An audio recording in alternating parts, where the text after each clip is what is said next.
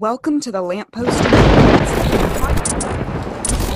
the podcast that shines the greatest, greatest stories ever. Greatest stories ever. Stories.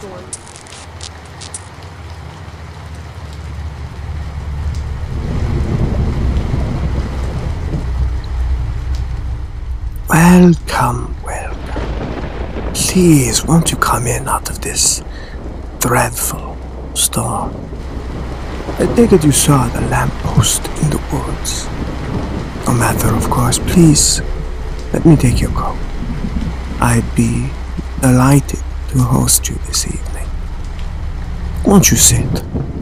Warm yourself by the fire. I'm certain my other guests wouldn't mind. They've been dying for some fresh company.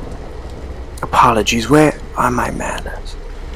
May I introduce you to my distinguished guests, Dinah Kopp, Benjamin Kopp, and Jennifer Mallett. Don't be afraid. They don't bite.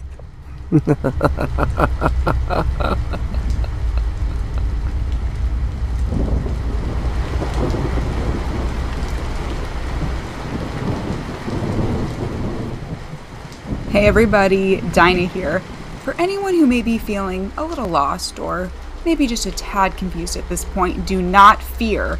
This very special episode of The Lamppost in the Woods is hosted by our very own Evan Zenobia. We hope you enjoy Evan's Choice.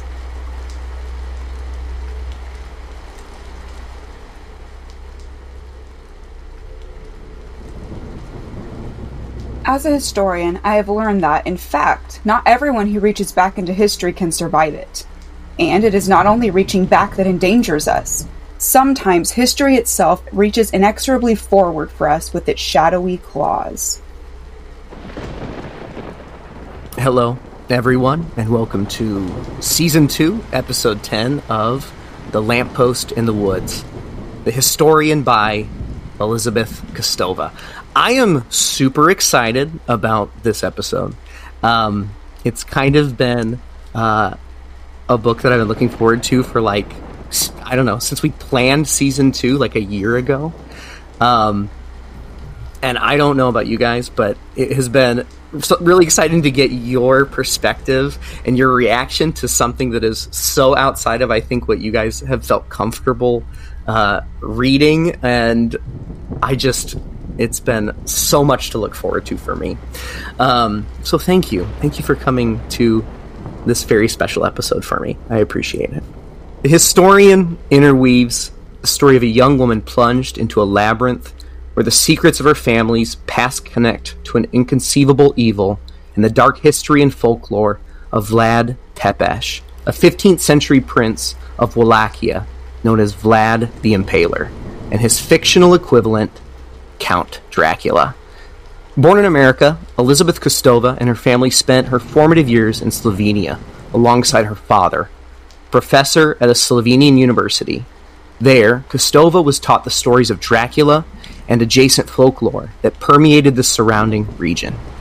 Well read and well traveled across Eastern Europe, Kostova fell in love with the rich cultures and deep history of the oldest cities, serving as the inspiration for her debut novel and the subject of our podcast tonight, The Historian. So, everybody, this was a monster to tackle. Um, this is a very long book, and so we've had a lot of long books. We've had a lot of really intense stories, and I don't know if, but you for you guys, but was was this any of your first foray into the monster genre? Not for No. me. Yeah, me neither. I had, I've read Dracula. I'd read Dracula before, which I really shocked Okay. myself. Um, it's not it's not really my genre, but uh, Dracula is a pretty that it actually it actually kind of blew my mind in, in how much I liked it. So I was really looking forward to reading this one. I read Dracula as well, and then I don't know if we're considering Frankenstein as part of monst- the monster genre. Sure, I've read, I've read that Um, too. yeah, Okay, all so right, I've read that too. Frankenstein. And if we're talking just vampires, I can't believe I'm even admitting this, but way back in the day, before it was cool before there were movies about it, I did read Twilight. It was never cool. Twilight. It was never cool. Okay, before yeah. I read Twilight.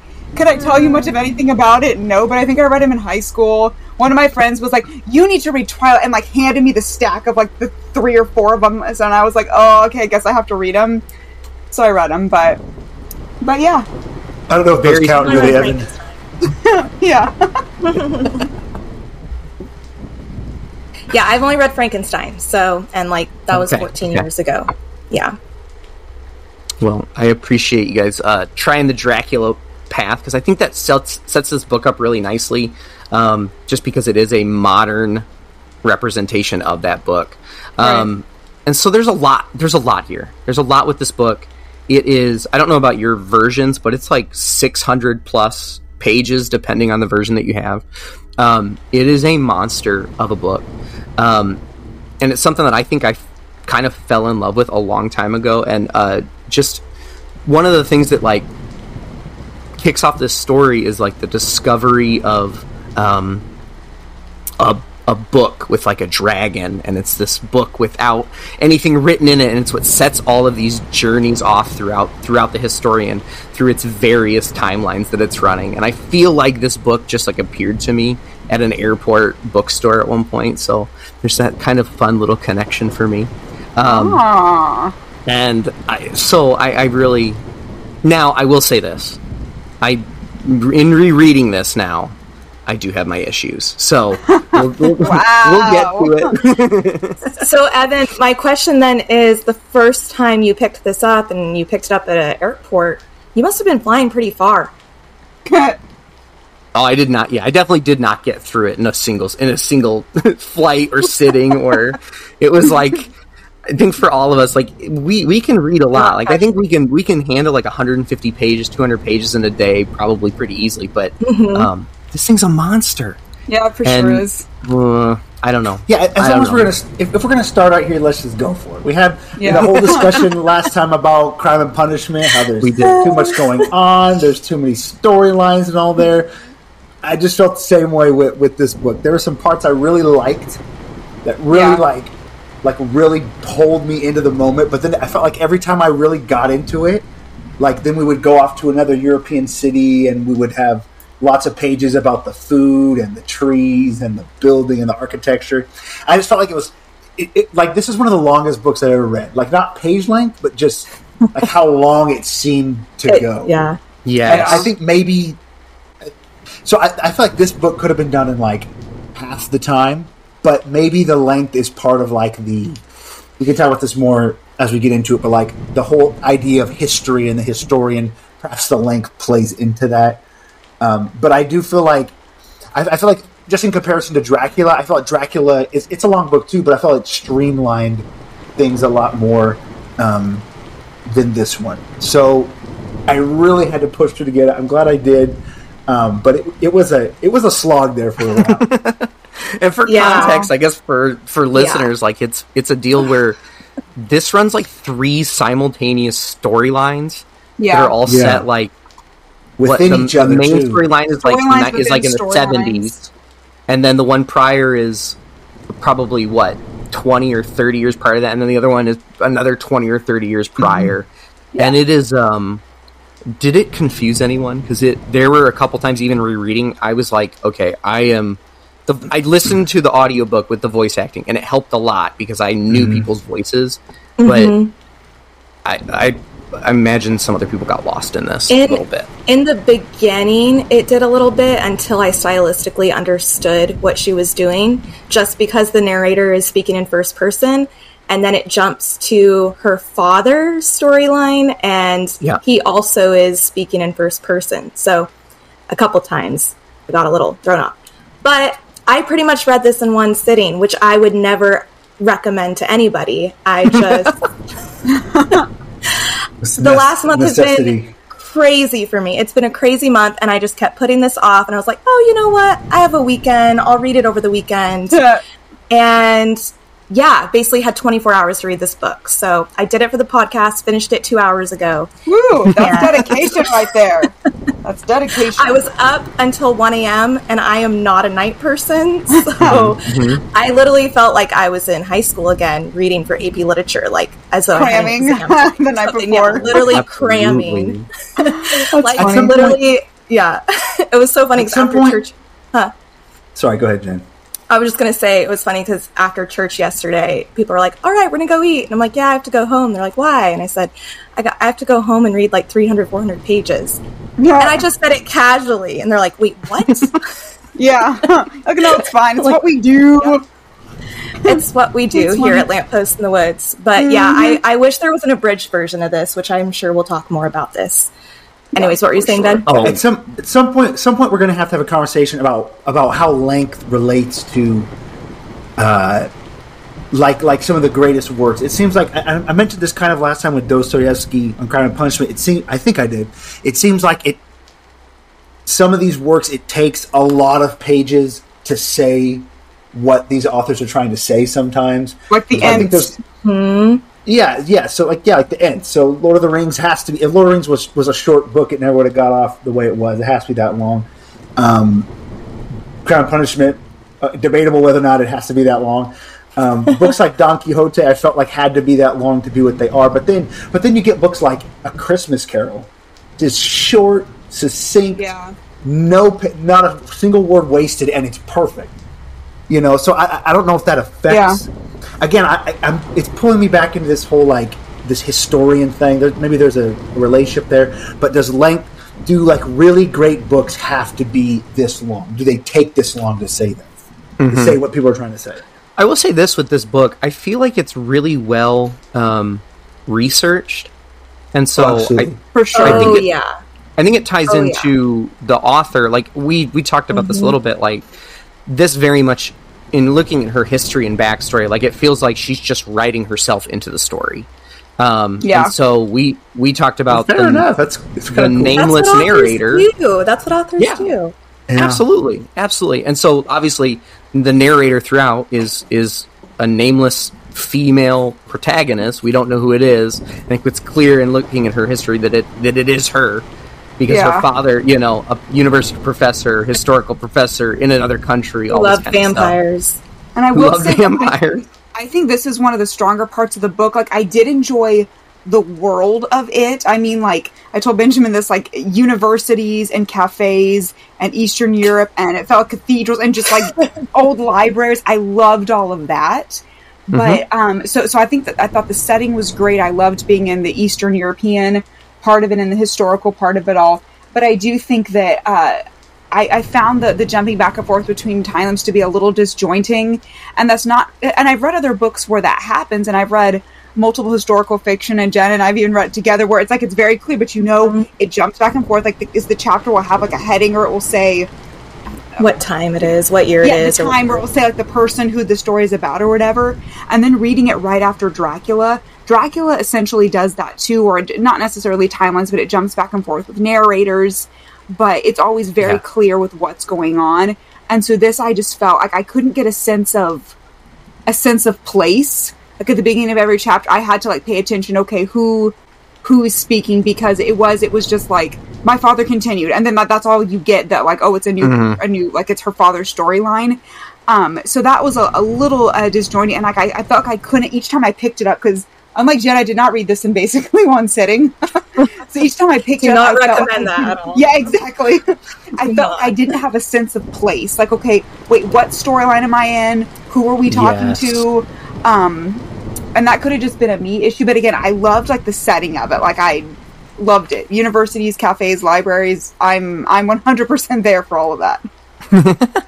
I just I thought it was too detailed with some of it, and I know mm-hmm. people. Some people love details, but mm-hmm.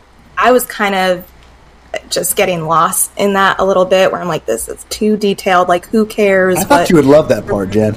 me. BH. maybe she I had thought, you really Really? would, I thought you would love all the European stuff and like all the all the description of all like the like the place in Europe because like your books that you write are kind of like not nearly to that extent, but like Yeah. describe like these European cities and areas. clear about Yeah. Well, So if it was too much for you, then Well, it's okay. It's funny because I don't think I'm a super detailed author, and Oh, interesting. I I don't I mean, maybe a little bit detailed to kind of paint the world, which I think Yeah. she, I mean, she paints the world amazingly. You have Right, to insert for sure. in there. I just felt like it was additional details, or maybe what it was too was like conversations that to me seemed unnecessary. Mm-hmm. That was kind of, Yeah. I'm like, okay. And even some of the history.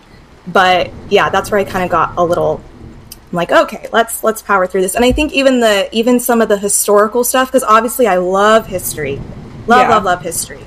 But then I felt like some of the historical timelines or the history that they went to go find and discuss, it didn't serve as much to the storyline. Yeah. Um, but I think it goes to show is that the author loves history, and I did look it up. It took her ten years to write this book and she was editing and researching for 10 years. So if you're dedicating 10 years, you know what? You put all the research you found in that 10 years in a book, right? Yeah, so I think I think that's what what she does. I, I it was funny when I got to the end of this book. All I thought was I feel really sorry for the editor of this book because that that must have been a lot to work Yeah. through. sure. I appreciated the little bit where it's like I think it's really it's accomplished really well in, in the first part. So part one I think does the balance of like conversation and location really well. Even Yeah. that part mm-hmm. like I distinctly remember that bis- bit where she's talking about like I'm not going to call it by its normal name. I'm going to call it by its Roman name so that it's not inundated with tourists and things like that. And I thought that was really just like a fun little detail. Clever. But I think once Yeah, they for sure. introduce that third storyline of Yeah, I the that's probably what it mentor of her father, Professor Rossi, it like it gets it gets to be almost way too much. Like there is just so much going on. Um, you almost need like a header when a movie like movie changes location. Well, exactly. That would have exactly where it's helped at. at the beginning. Exactly. The beginning of the chapter, that uh, that's all it would have taken. But at the beginning, and it made me think of it because you mentioned something at the beginning of the book, Evan, and the beginning I feel like does that much better because she's like, it'll be her storyline. Then she's like, oh, we sat down to dinner and my dad started to talk, and then she'll have his piece, and she's feels like it's a little more intentional, about, like she's getting the story in little bits and pieces. Then finally, it's like I, I don't know she just gave up doing that part and it just goes flip flop between the storylines. So I couldn't tell when he was telling her this. Was it all at one point? Was it broken up or what it was? So it started off great. And I don't know if her intention was to emulate what's going on in Dracula because Dracula again I think does that extremely well with the multiple with the multiple storylines and it told with Yes. journals and letters and it's like that's how she started off but didn't quite continue on that through the rest of the the novel. But there's this, you know, I was listening to, or one of the podcasts, the book podcast that I like to listen to. It's about Agatha Christie. You know, I have to mention Agatha Christie literally every episode. And they rank all of her books, and they have different, you know, they rank the characters and they rank the credibility of the plot, and they have these different things that they rank. And one category, the category that they have is setting and tone. So if that's how one of the, the categories that we're ranking this book, that would get like 10 out of 10 because the settings are great. She does great, I think, like a with a dreary, like creepy tone. So that I think is Oh, yeah. is wonderful. So she gets, I think, top marks in that. Yeah, I mean, I was definitely creeped out a few times, and I don't know if it's because I was reading Yeah, it was. but That could be it. definitely there was definitely some scenes. I'm like, oh my gosh, See, I, I can remember. I can remember reading the first time I read Dracula. I read it when we were uh, on vacation. We were in uh, Monterey, and we were we were staying in, was in the a fog place. rolling in? I so yes, I was. So there are parts when I was Yeah. reading it at night when everybody else was asleep, and I was the only mm-hmm. person up. And like it's Monterey, so the windows are open, and there's like these like trees right outside. They're kind of like a little bit of wind, so they're kind of moving a little bit, and there's fog, and there's kind of like a cold chill. And so that's when I was reading Dracula's, specifically like those scenes when Jonathan Harker is in the castle and he's trying Yeah. to, which are some of the best scenes I've ever read in anything. Probably they're they're so good, um, and so like that icy chill, that hand that that that comes in, like I really felt that in Dracula. Um, without being like grossed out, hand Like, on his shoulder. yeah, a lot of times horror stuff like grosses me out, but this that's why I don't like it a lot. But this was creep without being like that. And there were some scenes in the historian that really gave me the same, really the same feel. One, one of them we were talking about beforehand, which I want to mention now, is the scene where the narrator is on the train, and she wakes up from a sleep and finds another guy in her train compartment who she can't see because they're holding a newspaper for the face. Now, just now, just on like forget everything else. Like the fact that you fall asleep in a train compartment, wake up, and there's a stranger there, and it's a guy, creepy stranger danger already. but he's reading a newspaper, and she realizes that he's not turning the pages. So he's like he's like listen. So he's like listening to her or something, and then talks about how she's like sitting there waiting, and her heart's beating, and then the guy then like he speaks from behind the the newspaper and asks her where her father is, and she just loses it and like runs out, leaves all her stuff, and just just shoots for it. And that was the best scene in I thought in the whole Yeah. book. It was creepy. It was so weird. Um, the only thing is, it almost seemed isolated because then we went back to other stuff that were a different tone, and you never actually find out who that was. So are, are we supposed to assume that that was Vlad Dracula? That's what I guess I assumed. Because it, because it never Yeah, one of his it minions. not really I cuts don't know. back and tells you. Yeah. They talk about the the one person that's like continually following her is that um is like That the librarian guy. the librarian, yeah. The yeah. I assumed it was that character. I just think Oh. that guy was was much more kind of like sniveling and kind of like Yes, exactly. There wasn't the like same kind of cra- he was more like crazy and weird like he was the weird but he wasn't like the the person behind the newspaper was like in control of the situation so i feel like that has to be Yeah. be dracula Mm-hmm. Yeah. right but but it never really cuts back to it That's a good point. i thought the other scene i loved was when all the istanbul stuff i, I really liked but when they go into that guy who they find who's part of that ancient order who they who hunts who they protect the they're the for, uh, you know what I'm talking about the the ancient uh, society and they protect uh, Istanbul when they go Yeah. into his office and there's all those pictures of Vlad the Impaler and then there's that one big picture and just like how the the the the father, uh, the, the narrator's father, is just so creeped out and keeps remembering that room and going back. I thought that was a really good scene too because it really took it really took the creep factor, and, and not only that, it gets into this idea of uh, the quote we read about history, how history can like creep back from the past and draw you back to it. And it was like this guy, Vlad the Impaler, who had been dead for however many years, um, but his his ghost, as it were, was still like haunting people. And and it's kind of interesting how it. The, I don't know if it's a metaphor, if you want to call it whatever, but how it comes up here that like he is still alive. He's this vampire who's still plaguing people 400 years later. And I guess that's kind of the central thing about that. Maybe she's trying to say about history is history never sometimes never dies, and it, sometimes it keeps creeping up and creeping up, especially if you don't For deal sure. with it. If it's not put to rest, you don't learn from it. It keeps coming back and creeping forward, and so we have to go back sometimes mm-hmm. and conquer history in the present time. That's kind of what I was mm-hmm. pulling something out of. I thought there was That's I something, thought she the was point of saying the book something was. deeper, right? She was saying something deep. Yes. Yes. That to me So is what I thought the book was all about. I want to say if we should Plainly if we put. stay here, like what is the yeah? If, is that is that what we think the main theme? I know we're all about pulling like the the hidden meanings and the the, Yeah, for the sure. deeper story out of it. Is that is that what everyone else got from this? That's really what I I, th- I felt. There's probably other things you go through. That's what I felt. Yeah. Also, there is a quote in the book that I thought really kind of summed up what Ben just said. And Okay. it says, It's my belief that the study of history should be our preparation for understanding the present rather than, a, than an escape from it. And I think that's pretty much what is happening throughout these chapters is it's making sense of the present. In order for us to move forward we have to take care of our history. We can't just act like it didn't happen. And we learn from it right? That's why we bring history into the light so that we learn from it don't make the same mistakes so forth right? So i think that was kind of part of it and that there there's part of our histories that maybe we're repeating that need to be killed. Yeah, And I, I think I think the, the the the historical context that she's using this to kind of represent this concept to, other than Vlad the Impaler, is the fact that he um, he was a European like conqueror and warrior who was fighting the the, the Turkish Empire and like the, the these different Muslim countries and stuff like that throughout however many years. And I think she was. It seemed like there was some sort of like there was like there was still some unresolved tension there, perhaps, which I, I don't know a lot about Eastern Europe, uh, like she's talking about that are on those that are kind of on the fringe of like maybe the Middle East, but there's they're still more Eastern Europe. Mm-hmm. But they had a lot of interaction with um, uh, like these different like the like the Ottoman Empire and these different Muslim empires as they were expanding, and perhaps Yep. there was some like unresolved tension between those groups and perhaps in those peoples even today. I mean, it's it's set in the seventies, so.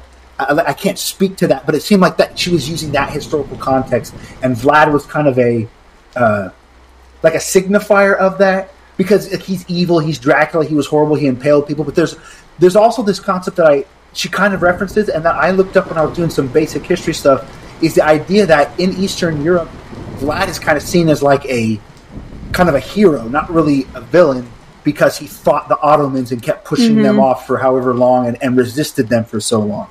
So there's these two like different worldviews and different viewpoints kind of centered around this character in this historical context that maybe perhaps hasn't been resolved yet. And that's kind of the central the central history that I think she's using to say, look, we don't resolve these his- these things in history; they can creep back up into the present and affect us in the present. Oh, that's really good. True. No, it is. Yeah. I I was struck, and I don't I don't think I've completely unpacked all this, but um, towards the end of the book, when Dracula or Vlad Vlad Dracula Vlad Tepes, whatever you want to call him, um, when he's having that discussion with Ross Rossi, like his come join join forces with me, come to the dark side, basically his speech, and he ha- he says something, and I won't read all of the quote, but it just like this is what struck me, so I, I want to get your thoughts on it. He says, "History." Ha- this is Dracula talk. History has taught us that the nature of man is evil, sublimely so. Good is not perfectible, but evil is. Why should you not use your great mind in service of what is perfectible? And it goes on to ask him to join forces with him of his own accord. And he says, There is no purity like the purity of the sufferings of history. You will have what every historian wants. History will be reality to you. We will wash our minds clean with blood.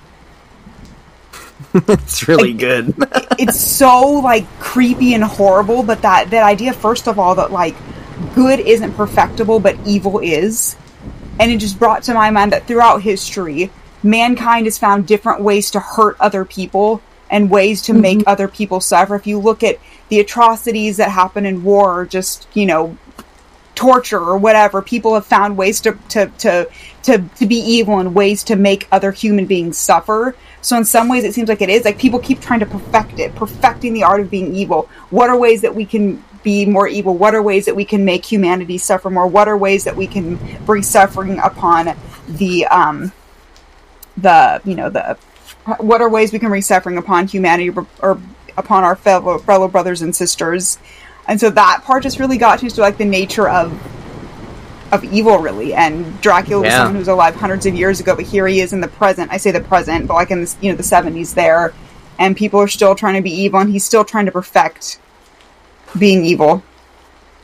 And it feels a little like the serpent and Eve as well, where mm. it's like, oh, like you can you can have everything you want. You can have all the knowledge. You can live out this eternity. Like, take it. Like you, it's right here. You're ready. You can you can have it. Everything you want right here. And so I think that's a really cool. And I'm I'm curious too. Um, so in talking a little bit more about the the themes of this, I, I'm curious if like the relationship that she wrote, like in that again in, in part one and part two, you kind of see that she's she's finally developing a relationship with her father, and I'm curious if that's like I- I'd be curious to see what kind of relationship she actually had with her father, um, and if this was like the prototypical like what she imagined a, a good father would be, or if she had a good father and it was kind of like a representation of that within the within the book as well. oh, you mean like the author versus the narrator Correct. Yeah. Gotcha. I, I like like maybe maybe the author's father wasn't present, and so she's like, "Oh, I'm gonna write like like I'm writing this story about like us going on an adventure together or something." yeah Um, It's true. I never thought Well, her of that. dedication, she says, for my father who first told me some of these stories. So that just Okay. leads me to believe that may- maybe it was more she's paying homage to her dad and I think you're right. her history with him. But this is just a random. Okay, can we talk about the end? I don't think this is hopefully not a okay time to talk about the end of the book, but Yes. where she's where she's giving almost like the Or- epilogue. What what what would you say, Jen? Yeah, that's what I'm asking. The epilogue? Um, I can't that remember specifically in the epilogue, but but where she's she's like tying up all the loose pieces.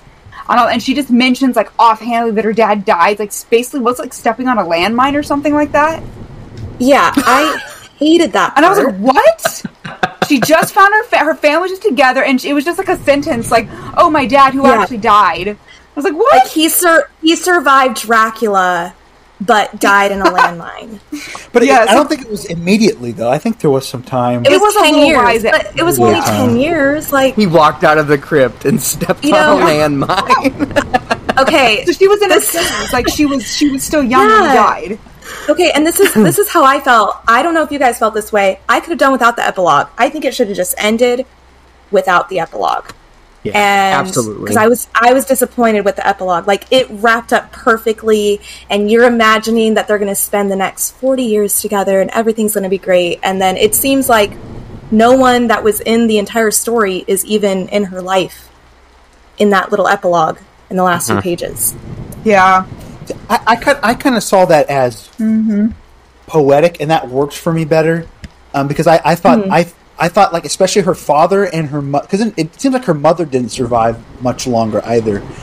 Uh, but it seemed there's like nothing about her. it, it, it seemed like their purpose, not in the story, but it's like almost their purpose was to finish this uh, this like 400 year crusade against Dracula, and and with the daughter and everything. But like she's the one who kind of eventually does it. But her father and her mother finally achieve this thing. They kill Dracula. They defeat him. They've had the daughter, so they've passed on who they are into her, and so it's like their story was kind of complete. So the fact that Yeah. they they kind of had 10 good years and then they're they're both gone and i mean he went instantly right he stepped on a landmine boom no pain he went instantly uh, i think the mom had like a later death something like that but it, it that kind of works for me. And now she's this historian looking back almost because she says at the very beginning of the book she says something like i have never been in any dangerous situations again or something like that other than than this time. So it's almost like she's looking back on this like semi idealized like time in her life where she had Yeah. she was with her father and her mother and they went through this journey and they kind of figured and now she she's a professor doing this normal life but she's looking back on this time. So in a poetic sense it kind of worked for me i, I also thought well landmine that's pretty ooh. but uh it kind of worked for me like it, it wrapped up like everything was wrapped up and tied up and like kind of kind of how kind of how Frodo goes to the he leaves at the end he doesn't stay and have a nice life with Sam and everybody he leaves and goes across the sea it's like he wrapped up his journey was done now it's time for him to go that's kind of how I saw it but a landmine, like I know. yeah, that's just- pretty but it, but it was also a landmine, yeah. right? It was. but but that fits for me because he's this like diplomat who's going to all these Eastern European countries, former communist bloc countries, and so the fact Yeah. that he stepped on a landmine like that, that seems Yeah. at least semi plausible. That and that that was kind of in the spirit of what he was doing. He died trying to bring peace. That's true. That's true. Yeah. Oh yeah, just he had been killed by a landmine in Sarajevo more than ten years before, working to mediate Europe's worst conflagration, con- conflagration Yeah, in decades. She literally just know about- dropped a landmine on us. I'm just saying. Yeah, I felt like I- I, I- stepped it's on a just very fast and just. It, it, but it's also unique if if you know anything about kind of like the, or you know, not anything, but if you know a little bit more about like Eastern European, like the former communists, all that stuff. Sarajevo was a really important city for some reason that like that it's like that like escapes me. but it's in like Ukraine or Poland or something, and it was really it's like a really important part where like people were going and trying to bring peace and all that stuff. Yeah. Um, I'm trying to remember what the exact details was. So that all remember. that capital of Bosnia. yeah, and there was I, I can't remember Yeah. exactly what the, it's David says, but but all that kind of fit together for me. Okay, I don't I know. mean, Yeah, fair I enough. Again, a land a landmine, sure, that's like that's like you know goofy on But- some level, but it works for me. Well, well, yes. I mean, to the mm-hmm. point about like stories ending when they need to end. Like I, I don't always love like when it comes to great works of fiction, great novels. I don't always like sequels. Like I don't think anyone needs to write a sequel to Pride and Prejudice. Lord of the Rings doesn't mm-hmm. need a sequel. I'm sorry, Star Wars did not need a sequel. We did not e- need episode 7, 8, and 9. The story was complete with episode 6. It's like you, it's almost like you're taking away, not to go off on a big tangent, but it's like when the story's done, we need to be okay with letting the story end when it's supposed Yeah. to end, you know? So maybe that was her way of doing that. Like maybe if they would have been alive longer, maybe other problems would have happened or whatever. I don't know. So, so fair point, Benjamin. I, I feel a little bit better about the ending than now than I did before. Oh, but, but but sorry, go ahead, Evan. I, I just oh, I was just saying I think it I think it wraps like it's a book that for all of its shortcomings throughout, it lands relatively well, and I feel like you end it and you go, yeah, like you kind of you kind of breeze past some of the stuff that goes hard to trudge through. Um, Right. In the same way that we talked about Crime and Punishment in the last in the last episode, like you get to the end of it, and the the the main story, the thing that drove it along, outside of all of the other conversations that didn't matter, or side stories or side characters that didn't really have a whole lot of impact, the main story ends well, and you're happy with the conclusion yeah. in the same way. I think it's a satisfying conclusion um, where you don't remember all the bad stuff along the way. That's true. Like, I mean, good versus evil is always like I'm always going to be down for a good versus evil. yeah. Let me talk about the climax real quick, though, because I felt I was super unsatisfied with the climax. Like, Yes. how they finally get Dracula. Yeah, agreed. Like I felt it Yes. was building and building and so long, and then they. It's kind of like there's like a ceremony going on. They go down to a crypt, and I, I'm imagining like really closed, confined, and he's just there. And then and then she can talk to him like in her mind for some reason, and then Yeah. he just gets shot with a silver bullet and he's done. Like I felt like that was a very un-horror ending to like a really creepy horror movie. And it was just kind of like okay, Yeah. we figured him out, and like we got him. Like I was mm-hmm. expecting something more grand and dramatic and something more horrible. It It's felt a bit uh, anticlimactic. Like in the it felt ending. like the old it kind of like felt like the old twilight movie or the twilight series like those kind of episodes where it's just very like Oh. i don't know like you know I never, not I never read or watched. you never watched okay so basically it's just the production level like obviously Twilight Zone. Twilight, Twilight, Zone. oh sorry not twilight, Twilight zone twilight zone Sorry, Yes, two yes, very yes, different that's what I meant. things. Oh, sorry, Twilight I thought Zone. you yes said two very no no Twilight. yeah Twilight Zone. Guys, Got Yeah. it. Got guys, it. Okay. yeah, I was up till one a.m., so maybe I'm not. Sorry, you know, Twilight my Zone. sentences are a little. my sentences are a little all over the place. Um, yes, the Twilight Zone, kind of like that, where you're like, like it's almost comical in a way because you're like, wait, what? That's how. That's how it Yeah, happens. Like it just didn't seem. I don't know, as intense as some of those other scenes. Yeah, I was expecting a lot more existential horror at that moment, yeah, yeah. You know, same. Mm-hmm. and I feel like like I was th- feeling I was thinking there was gonna be more there was gonna be a more like H.P. Lovecraft type ending to this, where s- there's some real like I don't know. What did you think about the ending, Evan? Is that do you think that works? No, I think we We I think judging it too harshly. No, I think you're. I think you're right because well, so like the style in general, right? The entire story is is like this adventure esque, like noir style book that is very cloak and dagger. It's you know men in dark suits and hiding behind newspapers and and so you're building up like this serious tension. And I think the problem is if this had been something that tension had been built up over 200 pages, it might be something that you're okay with in its execution. But we've been building tension to this For a climax for hundreds of pages Yeah. and setting up this character for I, I don't know he's he's I mean again if he's the guy behind the newspaper right like you expect him to be this force right that they have to contend with Yeah, in I this thought- unusual place and it's I thought it's I thought we were going to find out that like that they all knew him or something. He was a character in the story or something. Like, Oh, that oh my would've been gosh, good. that's Dracula. You know, Yeah. but but No. it wasn't. He was just he was just Dracula. Like now I do know the the implication is that they do not kill him though so oh, is it? What? yeah. so if you Wait, if you what? reread the ending the implication Oh, you're right that he somehow survived. There was a, something some, in there. some- you're right. she discovers that book again at the end Oh, that's true. the book with the blank pages. So basically, th- it, that it's ru- it's that kills it implied for me that more than I forgot about Yeah, that. thought that would kill a lot of it. it Because it's like implies takes basically away- that yeah, they- but they basically, fail, like you know? was too easy almost, and they thought, yeah. wow, that's too easy, but it actually was too easy, and they didn't actually kill. I, I, I don't know. I think, and uh, man, Dracula, I feel like is meant to be this immortal, unkillable force, and so. But I agree. I, it's a little, it's a little limp. it's a little limp as you come to a close Yeah. there at the end. So I will say, So- I think go ahead. I was Jen. going to say, so we read 650 pages for them not to kill the villain. I am feeling so disappointed right now. Yeah, it's Yeah. it's not.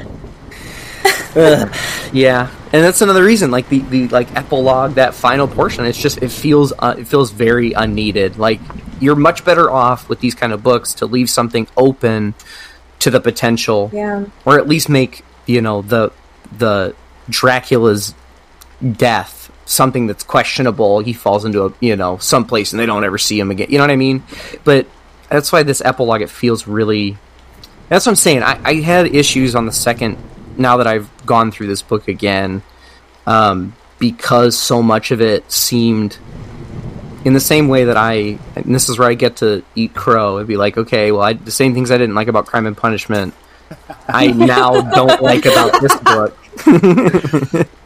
Okay, don't So- don't compare Evan. Don't compare one of your favorites to Crime and Punishment. Don't do that to yourself. Okay. I, I understand. I Yeah, understand. But if yeah, you, we're know, not gonna Oh make no! By all means, compare away. you remove the blood colored glasses um, and uh, Blood colored glasses. i don't know it's just it's like some of a lot of it is inconsequential and like to the even to the point where like i love the historical stuff i love the research stuff and they have whole portions of like manuscripts and documents in there that are just it's just filler like she researched it and felt like it fit in there but it is it is filler Yeah. Yeah, I like I like where there's parts where like, oh yeah, so she sat down and read a letter and like it's like a ten page letter. Like who wrote like a Yeah. ten page letter like actual like "Hey, I'm gonna mail this away. It's gonna cost me like hundred dollars to mail it. It's so heavy. Especially during that time. Well, for sure. One of my favorite parts, and I week. think, and I think one of the most compelling parts is Rossi and um, Helen's mom. I think her name's Ava. I think Ava's her. No, no, Ava's her aunt. I can't. I can't. remember. I don't know if her mom gets. They do that a lot in this book. her I think people don't get. Well, no, Helen's her name, but I can't. I don't know if that's her mom's name too. Ava, I think, is the aunt, but um, her mom. oh okay Um, but I loved their how you're getting like her mom's story told, and then you get like Rossi's point of view with the letters. I really liked their love story, like their little romance. I feel like we don't get much of it, but I feel like that was more compelling than Paul and um, uh, the narrator's mom. I feel it was more Helen, Paul and Helen. I feel it was much more compelling than Yeah. than them, than the narrator and Barley, whatever their little, you know, puppy love thing was. I thought Yes, that yes. it was it was whatever, you know. But I felt Rossi and Helen's mom that was the most compelling part, and to me that was the saddest part where he dies. He just gets to see Helen. He remembers who she is, or you know, um, that he has a daughter or whatever, and then he just dies, and they basically have to kill him. To me, that was Yeah. the most like, ah. But it's hard because I guess it reminds me a little bit if we're comparing to Dracula, what they have to do. So, spoilers, I guess, for Dracula if they haven't read Dracula, but where they have to do that to Lucy Westenra, where like this is a person that they all loved, but now she's basically become a vampire, so they have to like kill her to save her, basically. And like the turmoil. So to me, that was the emotion, like the most like the climate, like emotional climactic part. Like that really got got to me and pulled at my Yeah. heartstrings the most. Was it needed part. more of that is what it needed Yeah, yeah, yeah. like the stakes were not high enough in some of these parts like again going traveling all this way to kill to kill dracula and like you don't really lose anybody like i, I don't Yeah. know it just it, it feels like there's the stakes should have been higher throughout this book once you get to approach that climax For sure. Remind remind me of something real quick. So, when Rossi leaves Europe, he like forgets totally about the girl his that the uh, the girl he has that he that he has a kid with. Yes. Yeah. that whole part. Why does he forget again? He drinks a tea or something called amnesia. Do we buy that- that? That that was the I don't buy that part at all. So that was so lame. Like that was that was like a plot device that made no Like, sense. what? So was was somebody trying to cause him to have amnesia, Oh. or he just happened to drink some alcohol that really made him forget like three weeks and like a like a like this Maybe- beautiful maybe- passionate love he had. I, That didn't make any sense. Yeah, I didn't quite like. It was Yeah, I didn't love that part. to me, it would make more sense if he had some type of accident where in his Yeah. brain he couldn't remember anything previous in his life from that moment forward. or, or you know? if Dracula had like made him to made him yeah, forget Dracula like some- made him forget or made him drink the drink amnesia or whatever. But Because what would have the reason for him not to want them to not come back? Would it be because he was going to come back and try? Because clearly he didn't stop hunting Dracula. Right? Yeah. Well, kind of. Uh, that's another. That was another thing. Like that. They really give Dracula like some real godlike powers in this thing. Yeah.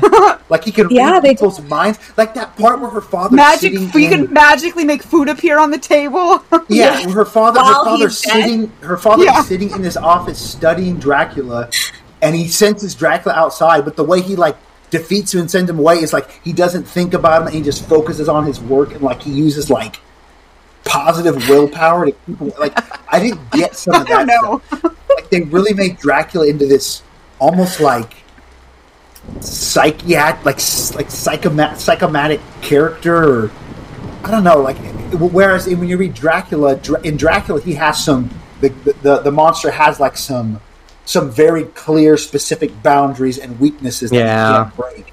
And that's how they defeat him. They Yes. they have to outsmart him with all this stuff, which, Yeah. which didn't necessarily seem it, like like So it do we didn't wanna- seem that's what happened like like in the historian and like, he fe- had those Right. Well, number one, it feel like the things in Dracula, like the garlic and the crucifix and all that. It doesn't feel like they play up that part enough. Like, I'm sorry, author, when you're hunting the dra- and you're going on all that stuff and you're by yourself. Why don't you have a crucifix on your neck?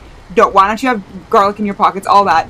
But do we, can we talk about the symbolism just in general of the crucifix being like the thing that like, and again, it's played Yeah. more in Dracula than in Historian. But like they hold it up and it's like he cowers. Yeah. Like it's yeah. it's pretty crazy.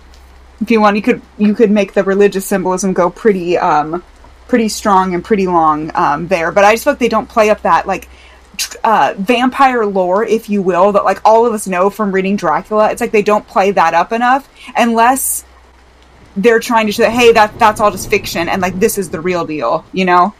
I think there's a lot of that because what's funny is if you if you go and read some reviews, like people people that read this are like, "Oh, like I didn't realize this was fiction until I was so many oh, pages oh, bless in." their and I'm hearts. Are you and it makes me laugh. Yeah, I'm dead serious, and it's It hilarious. is a bit bleeding. It's called The Historian, and then it's about like Yeah. vampires. Like for a while, I was like, "What's this book about?" Yeah, why is You know this- what? yeah. you I- guys hadn't will told me it was like a Dracula book. Yeah. I, would, I would like, it would have taken a while.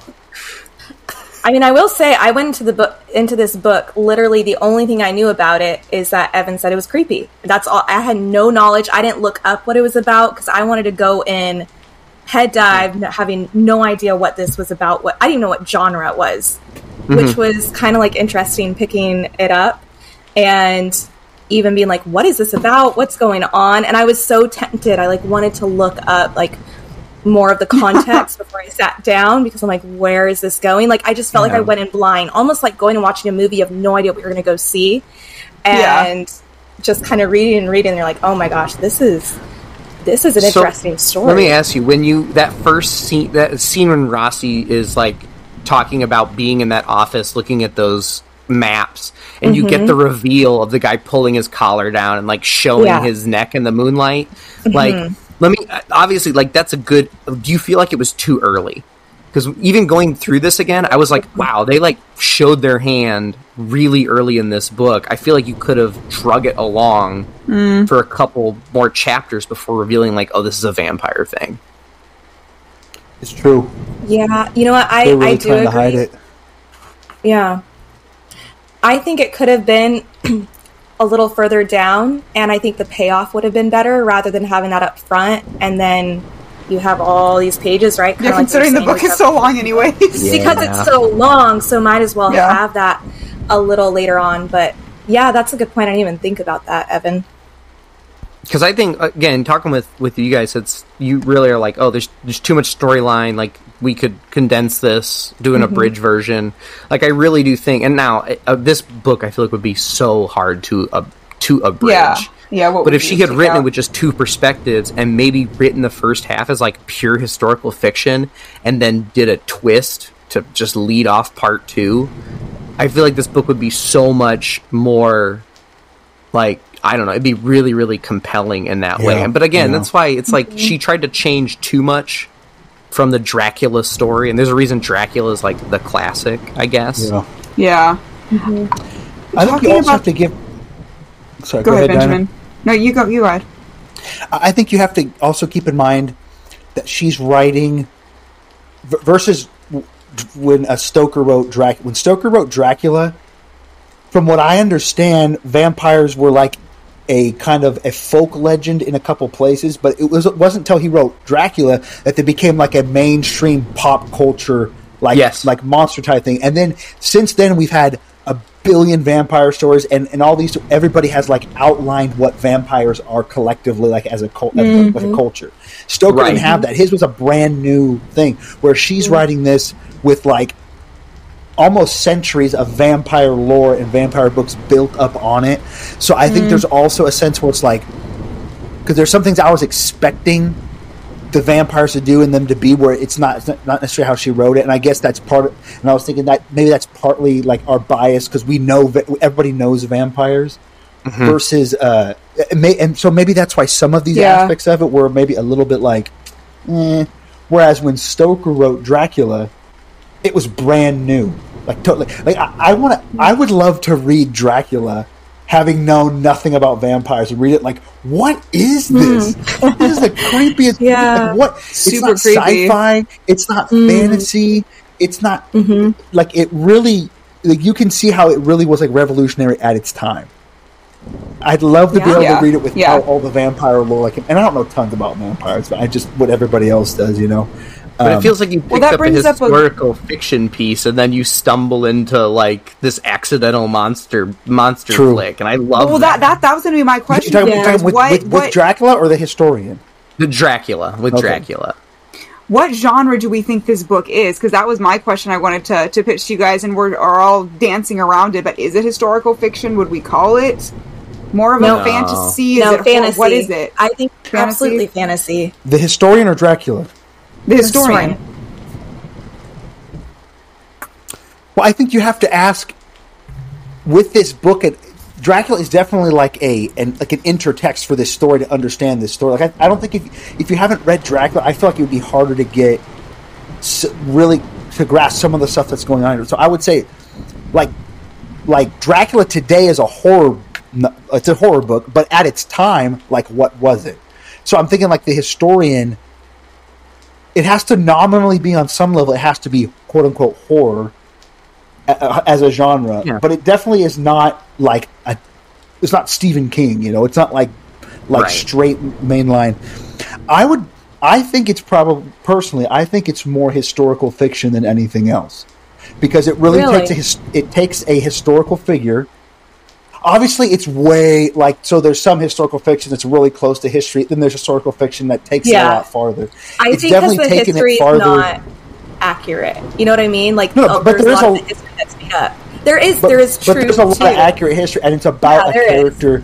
It's like a it is it is a it is a fictional version of a real character right? to, to some Right. level. Although again, it takes it really far. So but Yeah. it does take the history like that's why i think that's where the fantasy element comes in because Mm-hmm. the thing is with historical fiction is you have to be like 100% accurate with your history in order for it to even be like a lot of the times with historical fiction for it to be like believable for the settings to be believable whereas with this it does take like it's historical it's based off of history but then it is also a lot of it is fantasized history Yeah. so like the history that you're coming across, like not all of it is true. Like that wouldn't be in a history book, you know? So like there's Uh, give an me an example of historical fiction then, because apparently I don't read a lot of that. Like classic mainline historical fiction. Dinah, help me out. Well, there's, I mean, there's I'm a lot of. I'm just thinking a lot of. I mean, a lot of historical fiction, obviously, that I read is centered around World War One, World War Two. Yeah, so for sure. all the events that are happening, mm-hmm. everything has to be accurate, like down to everything that's happening around them, the battles, like everything Right. is accurate. That Yeah, or would else say, yeah, you look at it- story, your story is going to be untrue. Like if if your history is inaccurate, and I know as a like author, if I come across something that is inaccurate historically in a book, I then lose complete credibility in the rest of the novel Sure. because I'm like, that's not true, or that wouldn't happen in that time period. Even like down Yeah. to like verbiage that people use, like they wouldn't talk like that in this time period, that sort of thing. But that's getting nitty gritty. But I think with this is like with the history, like some of it, because I'm like, oh, this is a historical fiction book. So the history is going to be accurate. And then there were some things I'm like, wait, this didn't happen in history. Like I was like look, googling stuff, and I was like, oh yeah, no, that's that that plague didn't happen in 15. For example, there's a plague that's mentioned in 1517. That didn't actually happen. If you like look at um because I was Okay. curious by that. So like I, I, you know, you're reading the historian, and there's a plague that happened in 1517, and she's talking about it. And typically in historical fiction, you would set it in that time around like a real plague, but she made Right. up that plague. Mm. Does that make sense? It does. That's where I think there's like a yeah, I'm fantasy. just, I'm just skeptical to the. My skepticism is to the level that most that historical fiction books are 100 percent accurate and yet still fiction. But I don't read historical fiction of this genre. Well, currently, I would so say- I I'm would not my say- what, what I think is definitely not like the mainstream Yeah. doctrine. My, my my problem with Yeah. calling this book fantasy is I don't think when people write stories about things that can't happen in real life and they just automatically call it fantasy. I don't think that's I don't think that's accurate because fantasy is a very specific genre of like Mm. books that like basically there's Lord of the Rings and then there's fantasy. Um, Hmm.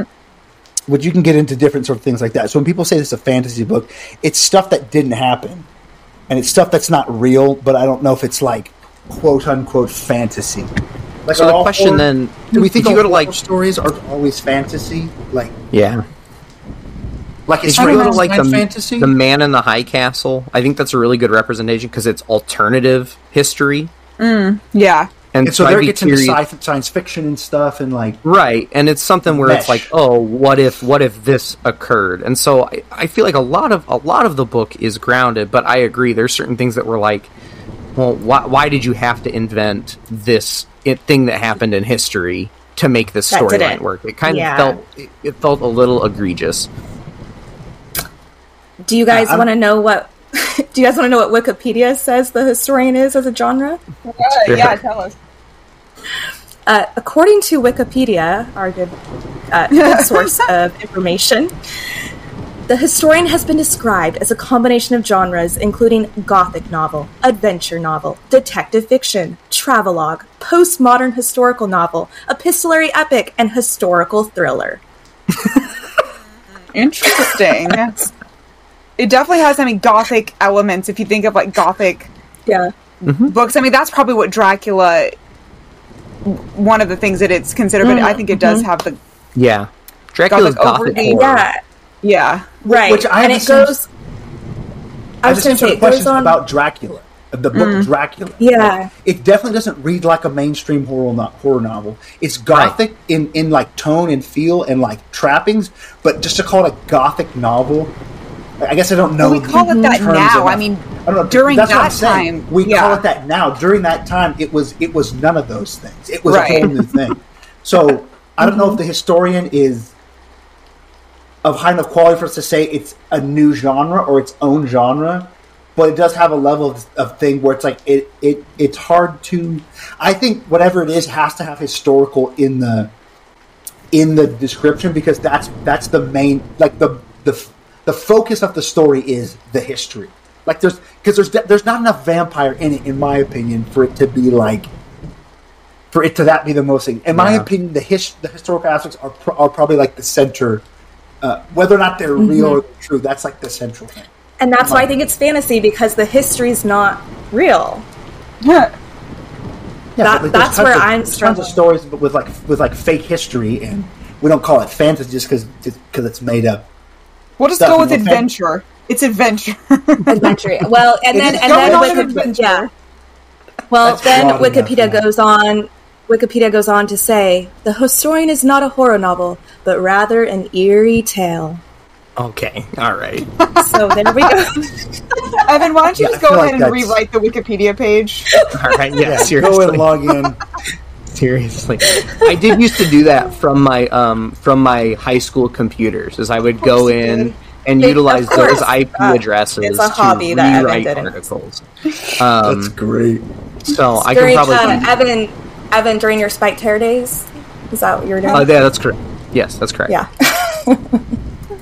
yeah. So I that don't that know if it was if she won it for. I'm trying to look it up right now. I don't know if she won it for the uh, for the the store, and if it was for another book, but she won. Um, Kostova. She won the novel. It, she won the Hopwood Award for the novel in progress. So I'm assuming that means you win an award for a book that isn't done. So if she won an award for this book when it Oh. was in progress, I mean, I'm trying to look it up right now. that a- would be interesting. That like if she a won it thing? before it was Wow. done, and it's like you can see how maybe it started off really good and the premise is wonderful, but then when it comes to you know the end, I'm trying to look it up real quick. It just says that she's Oh the no, no, it's it's someone who has not published a novel previously. But then why is it called the Novel Oh. in Progress Award? It Should be more like an author in progress, you know?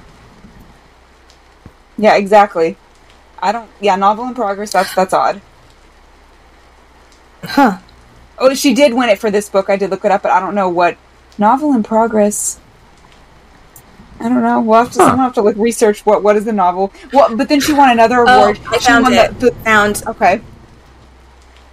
I was just going to say the eligibility for that type of award is someone in, who is a United States citizen who has not previously published a novel. But that's all that it is. It's it's just like, Yep, a, that's like, like a debut novel because she So won another. Well, she won another debut novel award. This book won a lot of stuff, and she Yeah. was recognized a lot for it.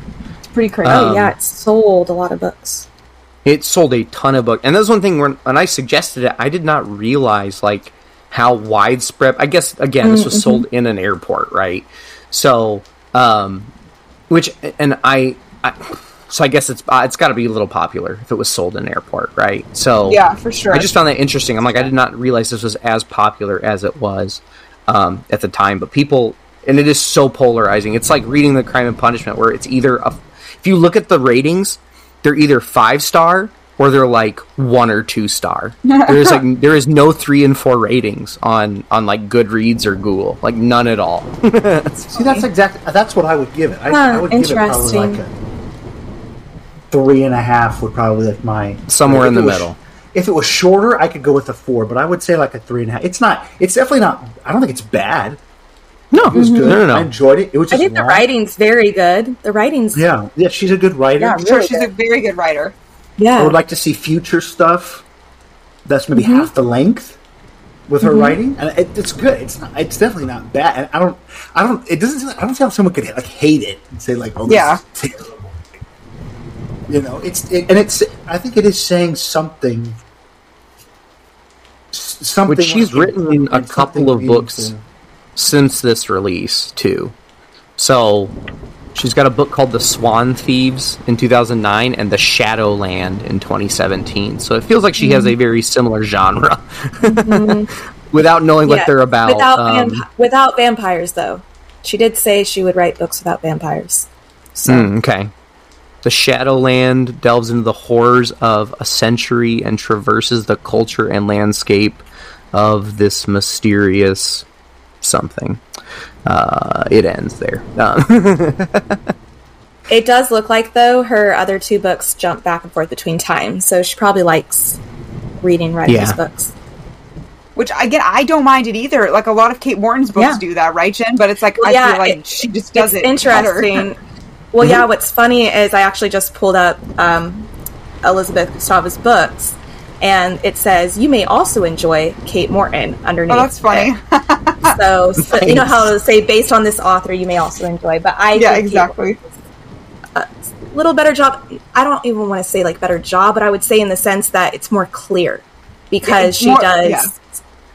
You know, as we talked about at the very beginning, at the top says we're in the year 1800, we're in the 1900, we're jumping back and forth. Right. Right. Mm-hmm. I have a question for Evan. Yes. or, or, or observation. So, this being Evan's choice, like, I'm gonna be honest, I really thought this book was going to be weirder and creepier than it was, knowing that this was Evan's choice. One of books. I really, I, read it, I was like, Alright. I was like, this is pretty tame. Like in Yeah. a lot of ways, I was really expect like I was really turning every page, going like, okay, it's gonna freak me out. It's gonna freak. And there were a couple times that were good, but I was like, where's like the the weird existential horror crisis stuff happening? Well, so I'm walking you slowly into it. I've introduced Oh, no. historical fiction. Okay, Guy- I- I- guys, fair enough, fair yeah, enough, by, enough. by season five, by season five, it's going to be the creepiest book we've all ever read in our lives. Well, what I was going to say is the follow up to this. If we do something like this, you know, a year from now, um, I am Mm-hmm. going to suggest that we read the Call of Cthulhu, and if you want to talk about That's what I'm talking about. if you want to talk about um, stuff that is like, oh, like cultists and and monsters and What? existential horror, like that's the place that we're headed. So. All right, all right, fair Wow. enough. Um, I felt like this was enough. a really good this was a really good transitionary book because it I think it features a lot of things that you all appreciate within literature. Um, but it also has the elements that I really like in in some of my personal like reading and writing. And so I feel like it was just we're going to like slowly walk you into the darkness if we will. Um, Oh no. That's so kind Okay, of all right, hey, that makes sense. I, that makes sense. where the light of the lamppost can no longer reach you. Uh, Only light you have is this podcast, this lamppost in the woods. Oh, help us. Wow. Oh, goodness. This is why Evan needs the lamppost in the woods. To Exactly. draw him back to the yeah, light. a guiding Shine light. a light. Exactly. Yeah, exactly. It's yeah. and, uh. Again, I, I very much appreciate that you guys were willing to uh, try this one out. And actually, uh, so just a couple little things, like just and obviously you found it. Most of you found it scary at parts, right? Mm-hmm. Did you you know what? feel Sure. like I wouldn't even use the word scary. Like I never was scared reading this. I've read books before where I've been scared, but I was never scared. Just a couple moments where I was like, "This is creepy," and Yeah. Ben alluded to it, and it is probably one of my favorite scenes too, as well on the train. And he didn't mention the part where the man is across the way and he doesn't move the newspaper for like minutes, and she's just staring at him. He had m- just magically appeared in her cabin, and then all of a sudden he just says, "Where's your father, my dear?" And when he said that, it like creeped me out. Like him just saying, "Where, like, where's It your was. father, It was- my dear?" It was so creepy. So like, if, to me, it was so weird, like stranger danger weird. Like you wake up and here's this creepy person just sitting there, like Yeah, yeah.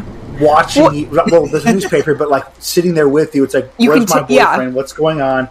And then he asks that he asks that question and it builds up to it, and it's just, there's no there's no there's no like uh interlude or, or not interlude. No. but There's no like preface to. it. He just says, "Where's your Yeah. father?" And it's like out of nowhere because it's been boom, boom, silent. boom, boom, boom, and she's gone, and she just bolts.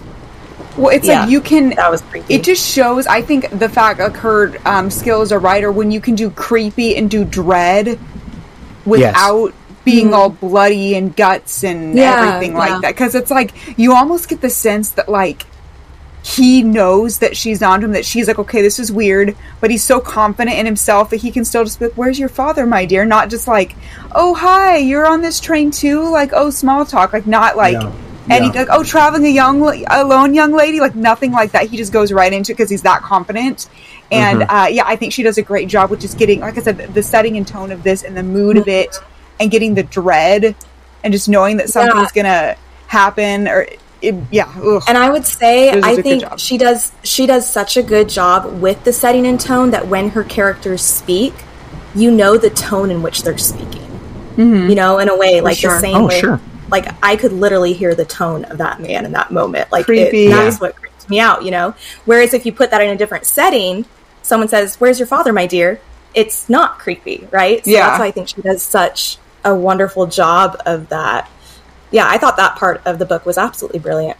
It seems like that's a thing that we've lost, I think, a little bit in this genre over over the last, I don't know, 50 years, where that dread, where it kind of builds, and it's not outright like gory or horrific, and it's something like even in even in Frankenstein, it's like he's always looking over his shoulder on like when is this when is the monster gonna come for me?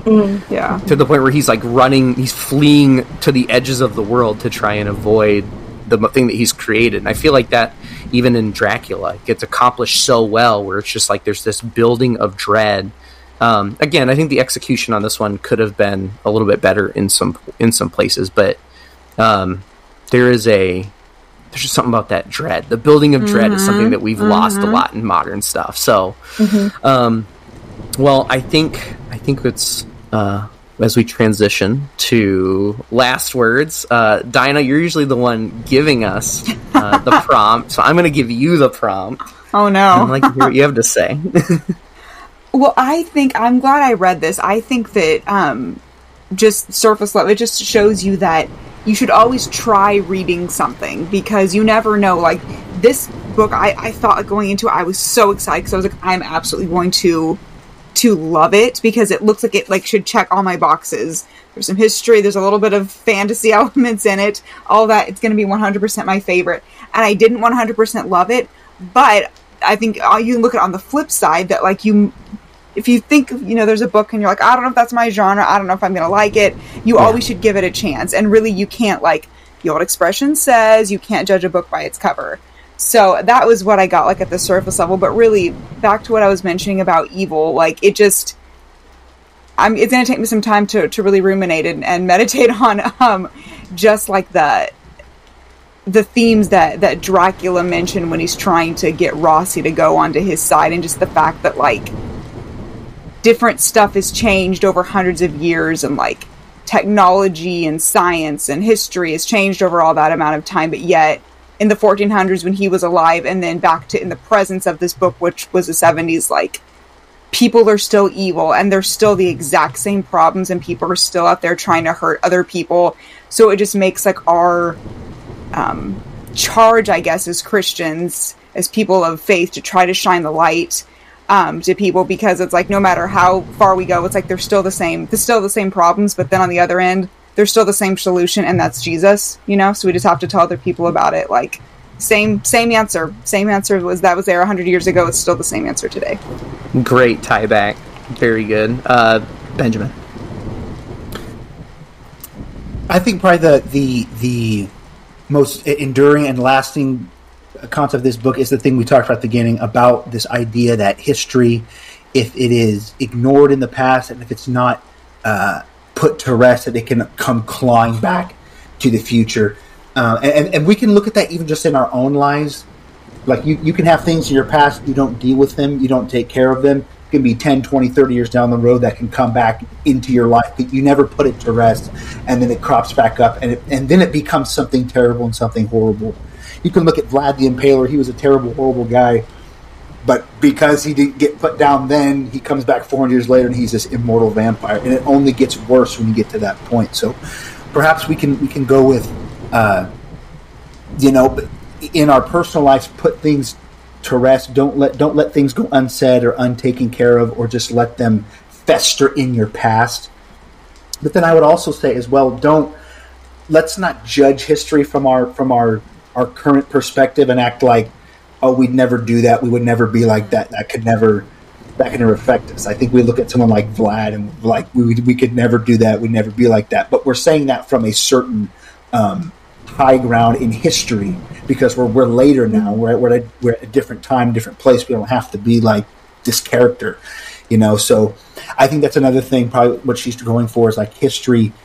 If we have that sort of attitude towards history, it can come back to haunt us and it can repeat itself. Mm-hmm. There's the age old adage, you know, if you don't learn from history, it'll, repeat itself.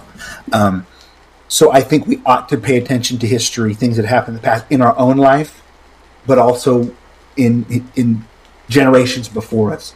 But let's not let those things define us. Let's take care of those things then, and let's let's have victory here in the future. Mm.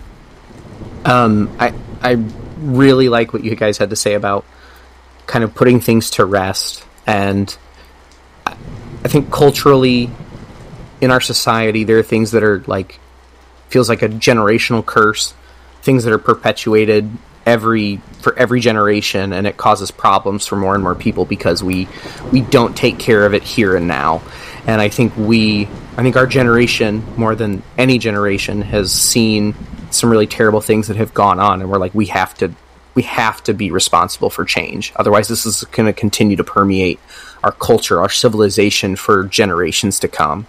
Um, and so, for us to break the cycle of sin and break the cycle of of racism and and civil injustice and all of that, like the more that we can do to be effective and and share the love that Christ wants us to show to everyone, I think the better off that we can be. Um, Jen, why don't you finish for us.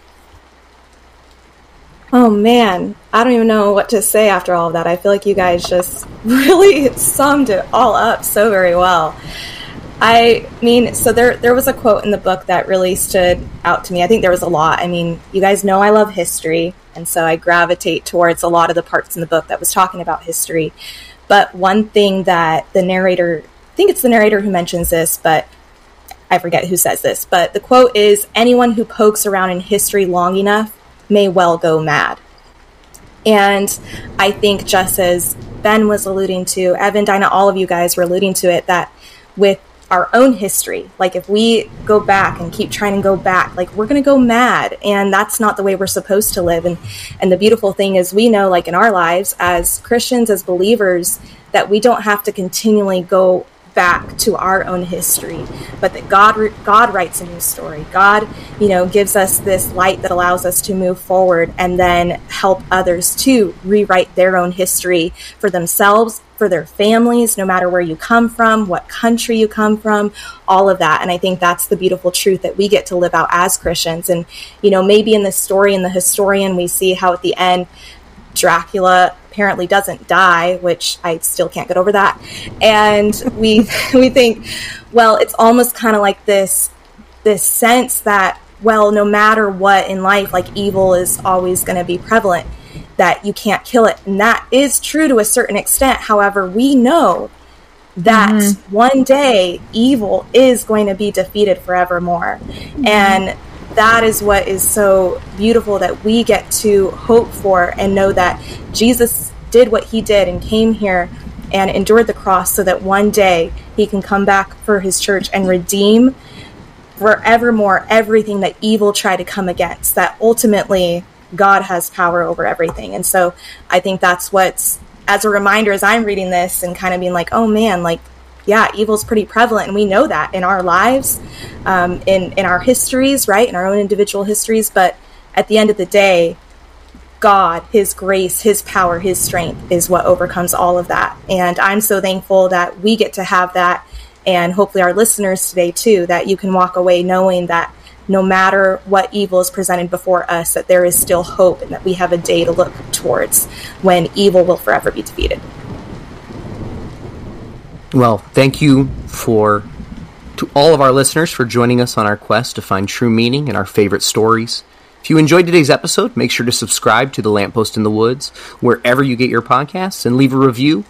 Um, our intro and outro music is called The Missing Piece, and it was composed and performed by Jacob Koppel. Jennifer, where can people connect with us on social media?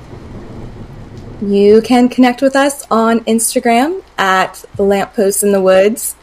And I know I say this so often, but we still have not had people write a review for us. So, except except for except for Caleb who wrote us a review, so thank you for that. Shout but we Caleb. have not had. Yes, we appreciate it.